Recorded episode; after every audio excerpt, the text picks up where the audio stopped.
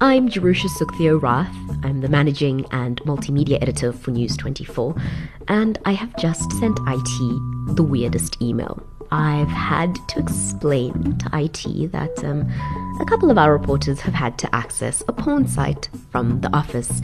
I've begged them to not revoke their network access, and I've explained that truly, genuinely, it's all for the job. And that's because the latest news in the Bishops sex scandal, and that's the story we're talking about this week, we'll, we'll get into it just now. Um, the latest story shows that explicit videos of a bishop's teacher has been uploaded onto popular porn sites. We obviously had to check out if that was the case. You're listening to The Story. It's a new podcast from News twenty-four. Every week, we're going to take you inside our newsroom. We'll speak to journalists and experts about the week's biggest story. This is what we saw, heard, and uncovered this week. But I first want to touch on the bishop's school teacher. So it's insane. Um, she w- So she is a twelve out of ten, like like she's a model. And like when we were at school, she was the water polo coach, and her dad also um, coaches there. It's Nick Mallett's like niece, but bro, it is crazy because she's the most innocent, nicest, like shy, good girl ever, bro. Like this is absolutely rocked Cape Town, bro. It's the, it's the juiciest um, gossip um, like in years, because bro, she is completely the opposite of the kind of person who would do this kind of thing. Well, there you have it, the juiciest gossip in years and the scandal that's apparently rocking Cape Town. Um, I'm sitting here in Joburg with News twenty-four's Rian Hrobler. Rian, you were the News twenty-four news editor at the time we broke this story, and what a story it is.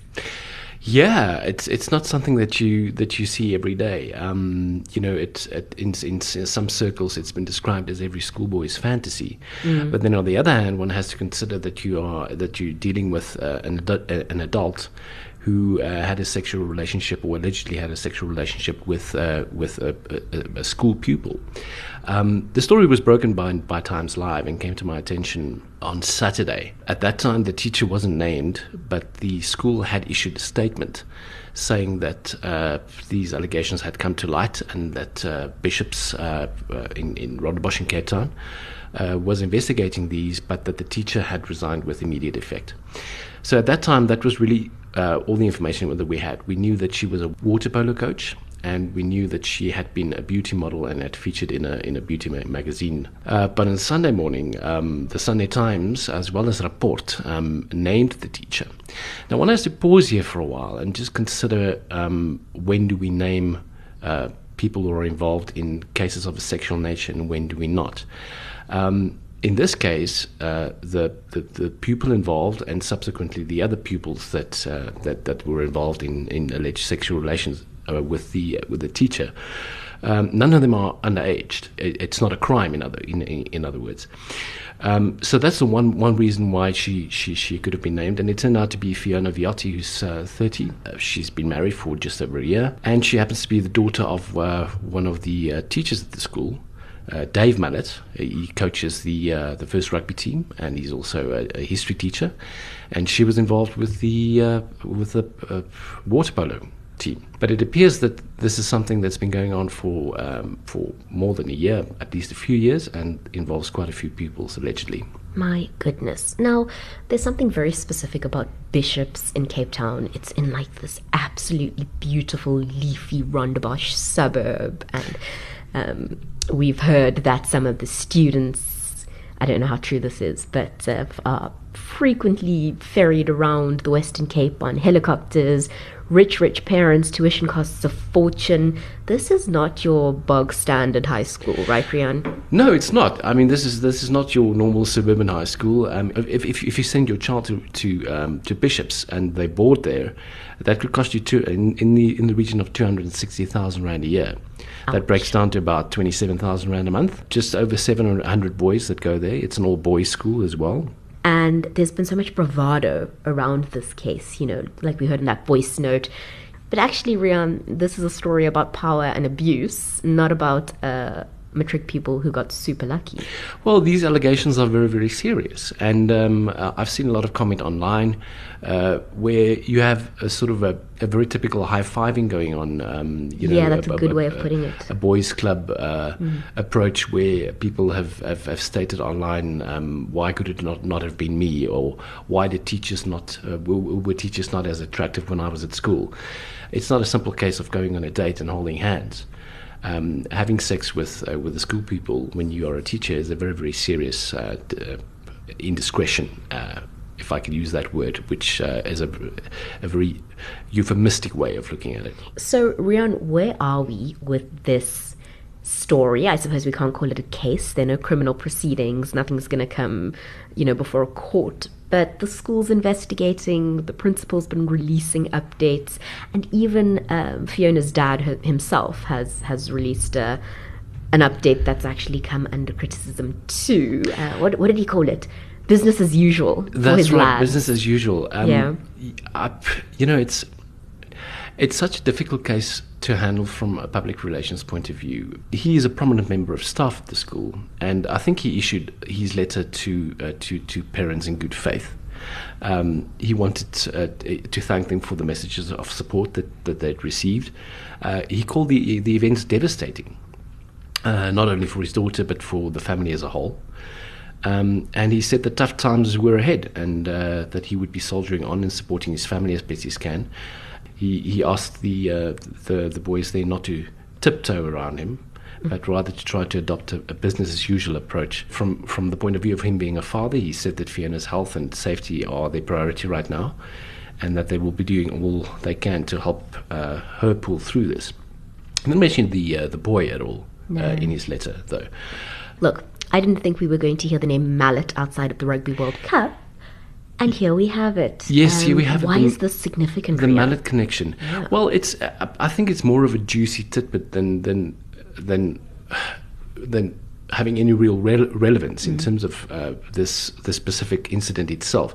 She happens to be the daughter of Dave Mallett, who happens to be the brother of Nick Mallett. But of course, in journalism, and especially in online journalism, it's um, it, it always makes a story more interesting if you can attach it to to a, a famous or well-known family member.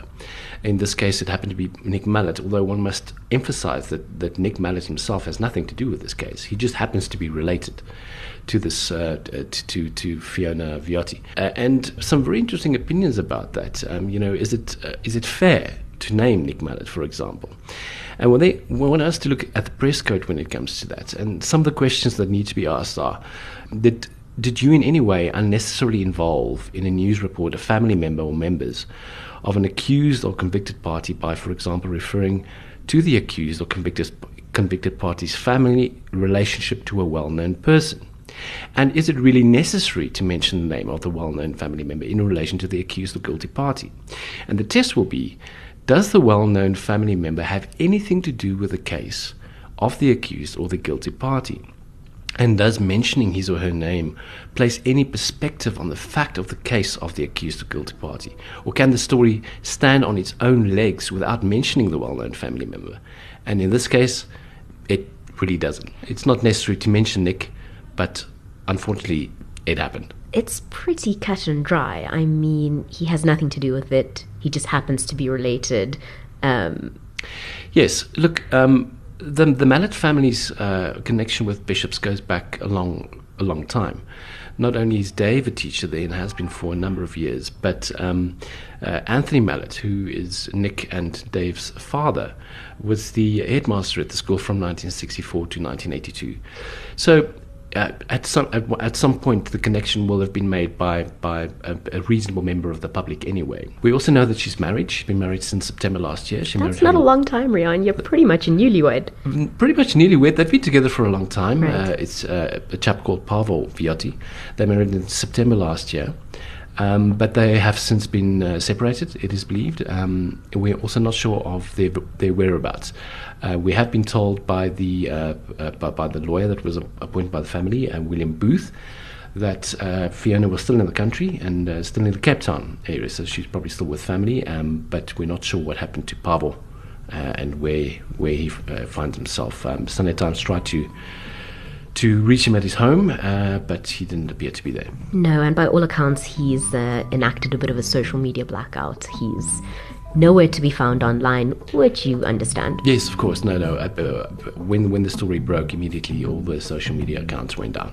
Right. Well, that's uh, News twenty-four's Rian Hrobler. Thank you so much for talking to us. And, of course, it's an ongoing story, so um, you're going to be on top of it. We'll see what comes out of it. Yeah. Thanks, Rian. Thank you. Elizabeth Mamakos is the editor of Parent twenty-four. She's in our Cape Town office and we're in Joburg, so we're going to give her a call just to get her perspective on the Bishops scandal. Hello. Hi Elizabeth, thanks for joining us. It's a pleasure. So this is the story that not only has been dominating headlines, but I mean it's been dominating dinner parties, brides, uh, everybody is speaking about it. So what's word on the street in Cape Town around the story?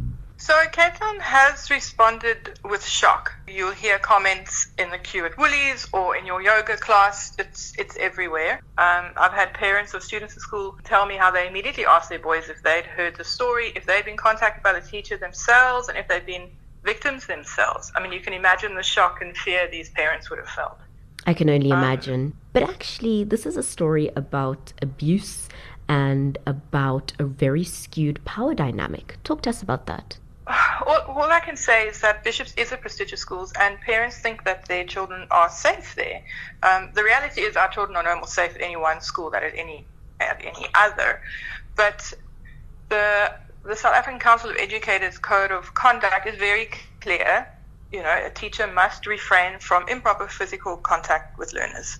Um, and obviously, so obviously what the, the teacher did was wrong in this regard. Now, Elizabeth, obviously this case is a little bit different in that the young man isn't a minor, so um, that's why nothing's going to go to court. There are no criminal proceedings against this woman, but we've still been careful with how we've reported on it, um, not naming the young man specifically. Can you talk to us a bit about that? So, he might be over eighteen, but the Criminal Procedure Act and the Child Care Act and the Media Law Handbook of Southern Africa all govern sort of the laws around how we report. And an important issue to remember is that the law protects minors in court um, and in the media. And even though this isn't currently a criminal case, it could become a criminal case. We don't know how old he was when this may have started and if there's other children involved. Um, And there's a UNICEF document on children's rights and the media, and it encourages journalists to cover children's issues in a way that are not sensational and that are accurate. And at Parent twenty-four and at News twenty-four, we just try and adhere to that. Of course, um, you're so right, because there could potentially be other kids implicated. In fact, um, the school seems to have implied that there are other cases, and those young men may well be minors. That's definitely a possibility, unfortunately.